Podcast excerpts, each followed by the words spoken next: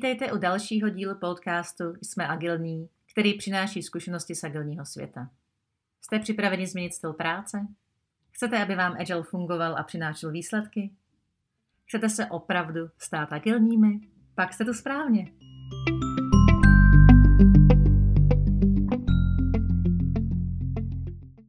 Jsem Zuzka Šuchová, agilní coach, autor několika knih, skvělý Scrum Master, agilní metody řízení projektů, agilní lídr a budu vás tímto podcastem provázet.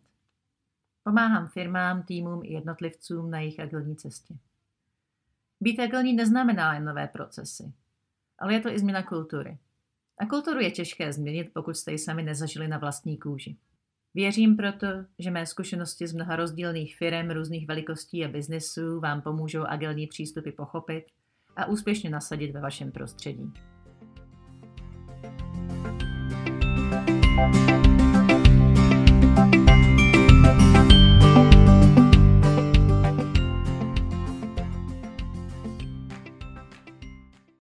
další epizodě podcastu Jsme agilní bych se ráda podívala na to, jak se mění leadership a vlastně jaká změna je v těch organizacích potřeba. Protože s tím, jak se mění organizace, s tím, jak se stávají víc self-organized, self-managed, self-directed, lidi přebírají zodpovědnost, vlastnictví za svoje rozhodování, za svoji organizaci, za to, jak pracují, tak vlastně to vytváří i podhoubí pro to, aby se změnil i celý leadership těch organizací. Aby vlastně lidi, kteří je vedou, se začali chovat jinak. A vlastně vytváří to potřebu vlastně úplněního stylu toho fungování těch lídrů. Teď ještě možná na začátek, když mluvím o slovo líder, tak vlastně líder je každý. Někteří z vás, z nás, si to ještě neuvědomili úplně a tak nějak jakoby spí, jo? ještě se neprobudili, ještě to nezjistili. Někteří se bojí si tu zodpovědnost jakoby převzít, toto vlastnictví a ten krok udělat a říct, já jsem lídr a já můžu udělat nějaké rozhodnutí. A já můžu přijít s nějakou iniciativou. Já nečekám, až mi někdo řekne, až mi to někdo dovolí. Čili vlastně ten koncept toho leadershipu říká, že každý je lídr a teď jsou různé pohledy na to, jak by takový lídr mohl vypadat. Když si půjčím koncept byla Joinera Leadership Agility, tak on vlastně definuje tři hlavní takové stavy. První z nich je expert leader. To je vlastně místo, kde jsme všichni byli, kde jsme všichni začínali. Byli jsme experty. Na něco jsme byli nejlepší. Něco nám fakt šlo. A jak jsme nám to jakoby šlo líp než těm ostatním, tak jsme jim mohli radit, učit je to, dělat jim mentory, vysvětlovat, vést je, aby se taky zlepšili, aby se taky stali experty. To je to, kde většina lidí opravdu začíná. No a jak ty organizace rostou, tak ona se najednou zjistí, že tohle to nestačí. Že ten individuální mentoring a posouvání těch lidí a ty rady a to doporučení, které jim takhle ty experti dávají, že posouvá zase ty lidi jenom do určitý úrovně. Jsou to lidi, kteří jsou velice efektivní v budování si vlastně vztahů jednak jedný. Pracují s jednotlivcema. Dávají vlastně přesný popis toho, jak by ty věci měly se dělat, jak by to mělo vypadat. Je tam jasná cesta, kterou když budete následovat, tak eh, to budete dělat dobře. Jsou to lidi, kteří jsou hodně orientovaní na konkrétní drobné činnosti, otázky, na to, jak ty věci řešit.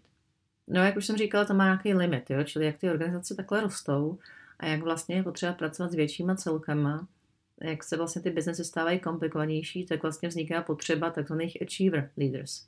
Jo, čili ten stav achiever, to je v momentě, kdy se začnete pracovat daleko víc jakoby se skupinama lidí, ne už tolik s jednotlivcema, už vlastně si uvědomujete, že ten svět je komplikovanější a že ty řešení nejsou vždycky tak jednoduchý a pomáháte vlastně těm lidem si najít vlastní cestu, že dáváte jim cíle, často jakoby takzvaný stretch goals, jakoby, aby je to motivovalo, aby je to posouvalo dál, aby si hledali vlastní cestu. Samozřejmě pořád jim dokážete poradit v konkrétních daných situacích, ale jakoby primárně vnímáte, že těch cest je jako mnoho a že vlastně ty lidi si je musí umět najít, ale ten cíl je jim vlastně jakoby daný. V tomhle tom stádiu ty lidi často pracují jakoby s těma skupinama těch jednotlivců, chtějí získat jejich takzvaný buy-in, mají jasnou vizi, co se má stát a vlastně chtějí jenom, aby ty lidi jakoby je následovali, aby to fungovalo. Je to svět, který vyžaduje strukturu, je zaměřený na výsledky. Je to svět, který je hodně soutěživý. Kdo je lepší? No a když takhle jakoby se posouváte dál, rostete vlastně v tom leadership světě, tak zjistíte, že ty organizace vlastně čím víc jsou self-organized, čím víc jsou self-managed, tím víc vlastně potřebují úplně jiný styl toho leadershipu. Oni by si ty cíle rádi stanovovali sami. Oni by vlastně si tu svoji cestu rádi našli v rámci nějakých velice širokých guidelinů. A to je vlastně svět, ve kterém vzniká potřeba katalist lídrů. A ten katalist, eh, to je člověk, který pracuje opravdu jakoby se systémama. Jo? To už není o tom, že já mám skupinu jednotlivců a pracuju já versus skupina, a najednou jsem součástí celé té sítě těch spolupracujících týmů. Najednou tam není ta hierarchie prostě vůbec daná. Je to člověk, který je daleko víc koučem než klasickým manažerem. Je to člověk, který dokáže postavit ten smysl té existence vůbec eh, těch organizací, těch týmů, těch eh, prostředí, takzvaný purpose. Jo, a ten musí být vlastně spoluvlastněný těmi všema ostatníma lidma jedna z těch nejtěžších věcí, které vlastně tam jsou, je dokázat dát ten prostor. Většina z nás má takový ten zvyk zasahovat. Jo, vy vidíte, že se něco děje, tak potřebujete rychle zasáhnout, něco rozhodnout, něco udělat, někomu něco vysvětlit, něco porovnat. A vlastně to nejtěžší je, jakoby, co když to neudělám. Co když vlastně místo toho udělám takový krok zpátky a budu se dívat, co se děje v tom prostředí. Jak na to ty týmy reagují. Není tam náhodou někdo, kdo se toho po chvíli, když ho necháte takhle být, ujme, někdo doroste do té pozice toho lídra, kdo bude ochoten tu zodpovědnost za to převzít. Jo, čili vlastně musíte dávat ten empowerment těm lidem, dát jim prostor, aby si vlastně tu zodpovědnost a vlastnictví za ty věci převzali. Je to prostředí, který je hodně kolaborativní, takže vytvořit prostor vůbec pro spolupráci. Je to prostředí, ve kterém není jenom jedna varianta, jak něco dělat. Je jich strašně moc a jsou všechny dobrý do jisté míry. A do jisté míry špatný. Vlastně se strašně těžko jakoby určuje, co je to správné řešení, protože už jsme v tom komplexním světě. Není jakoby jednoduše analyzovatelný, jaký všechny máme možnosti a která z nich je nejlepší. My dokážeme si rozmyslet, podívat se, jaký ty možnosti jsou. A tahle má tyhle výhody, nevýhody, tahle má tam ty výhody, nevýhody. Ale jakoby, která je nejlepší? To se často nedá říct. Je to prostředí, ve který je hodně zaměřený na to my. My spolupracujeme, my se rozhodujeme, my to děláme dohromady. Najednou tam není ten individuální zodpovědnost, takový ty klasický prostě projekt manažerský věci, jako kdo je zodpovědný, jeden člověk musí být, to všechno se tím s tím bourá. Vlastně najednou to ta spolupráce, najednou je to prostředí, který se vlastně koriguje samo a který dostává zpětnou vazbu samo od sebe a vlastně se neustále jakoby adaptuje a neustále morfuje do nějaký trošku jiný jakoby podoby. Jo. Je to hodně zaměřený na rozvoj těch lidí, aby se posouvali dál a experimentování a vlastně učení se z těch experimentů. No, když takovýhle prostředí se vás jako to k vám mluví jo, a líbí se vám to, říkáte, to by bylo pěkný mít, jo, tak vlastně to začíná stejně jenom u každého z vás. Když máte tu situaci, dá se udělat retrospektiva vlastně každý den, když máte tu situaci, Eh, meeting, eh, nějaký rozhodnutí jste třeba udělali. Tak já jsem se vždycky pak dávala tu retrospektivu, kdy jsem říkala, a jak jsem se jakoby chovala. Jo? Čili byla jsem tím expertem, který prostě jim řekl, takhle by to mělo být, protože tohle je nejlepší. A nebo jsem říkala, hele, podívejte se, tohle jsou ty tři věci, které musíme dosáhnout, takhle by nějak měly vypadat ty cíle, jak se tam dostanete, to už nechám na vás.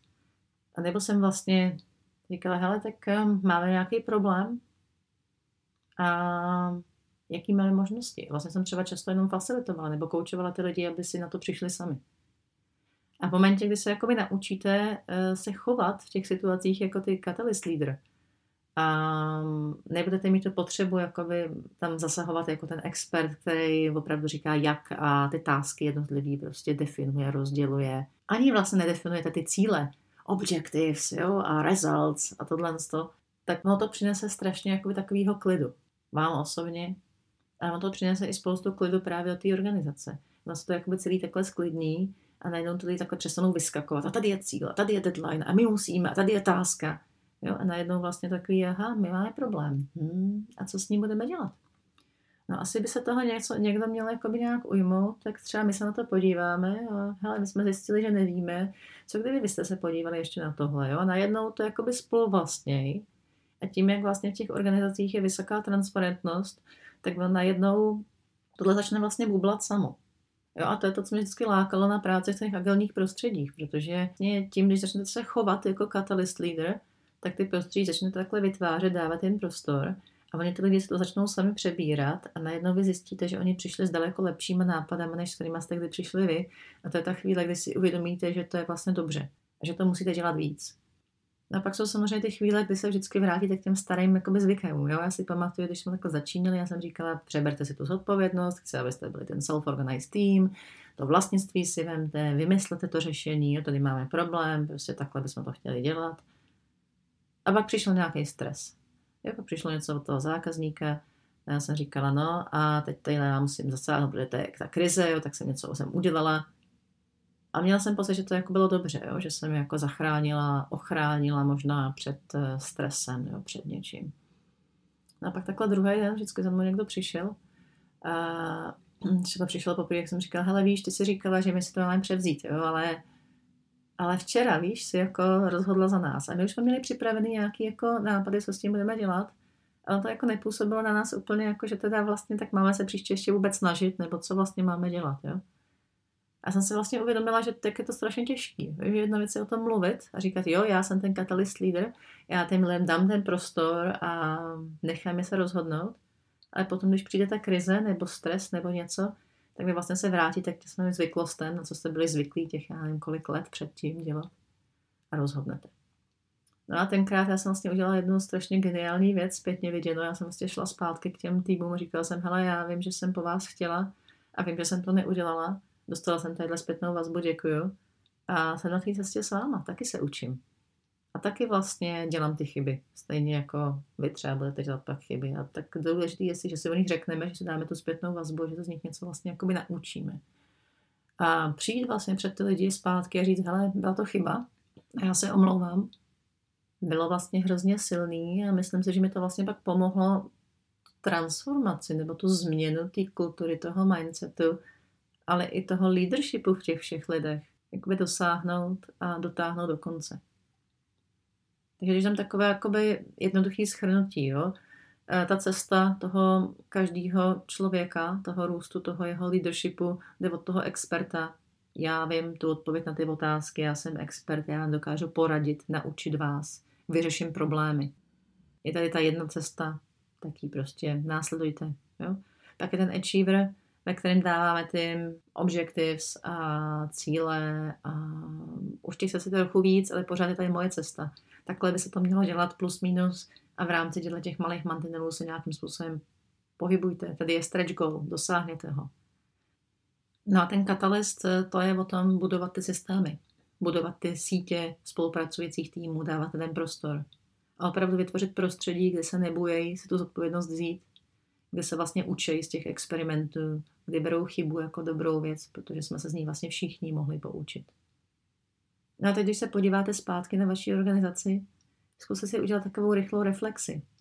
Kde jste vy? Jste blíž expertu, achieveru nebo catalyst, lídrovi? A kde jsou ty ostatní lidé ve vaší organizaci? Kde se jako i pohybujou? A teď nebudete se vždycky stoprocentně chovat jako expert, stoprocentně jako achiever, stoprocentně jako catalyst.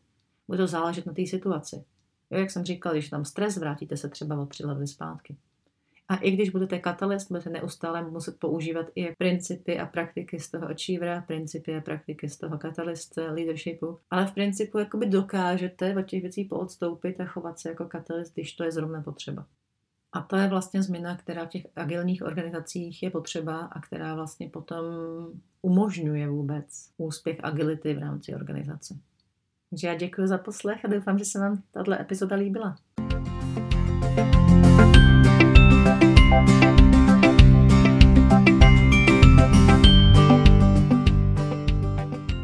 Na závěr bych vám chtěla poděkovat, že jste doposlouchali tuto epizodu podcastu Jsme agilní až do konce a ráda bych vás pozvala na některý z našich agilních kurzů, abyste se o tématice agilních organizací, leadershipu a kultury v agilní firmě dozvěděli více, nebo vám doporučila jednu ze svých knih Skvělý Scrum Master, agilní metody řízení projektů a agilní leader. Více o mě a našich kurzech se dozvíte na mých stránkách sochová.cz.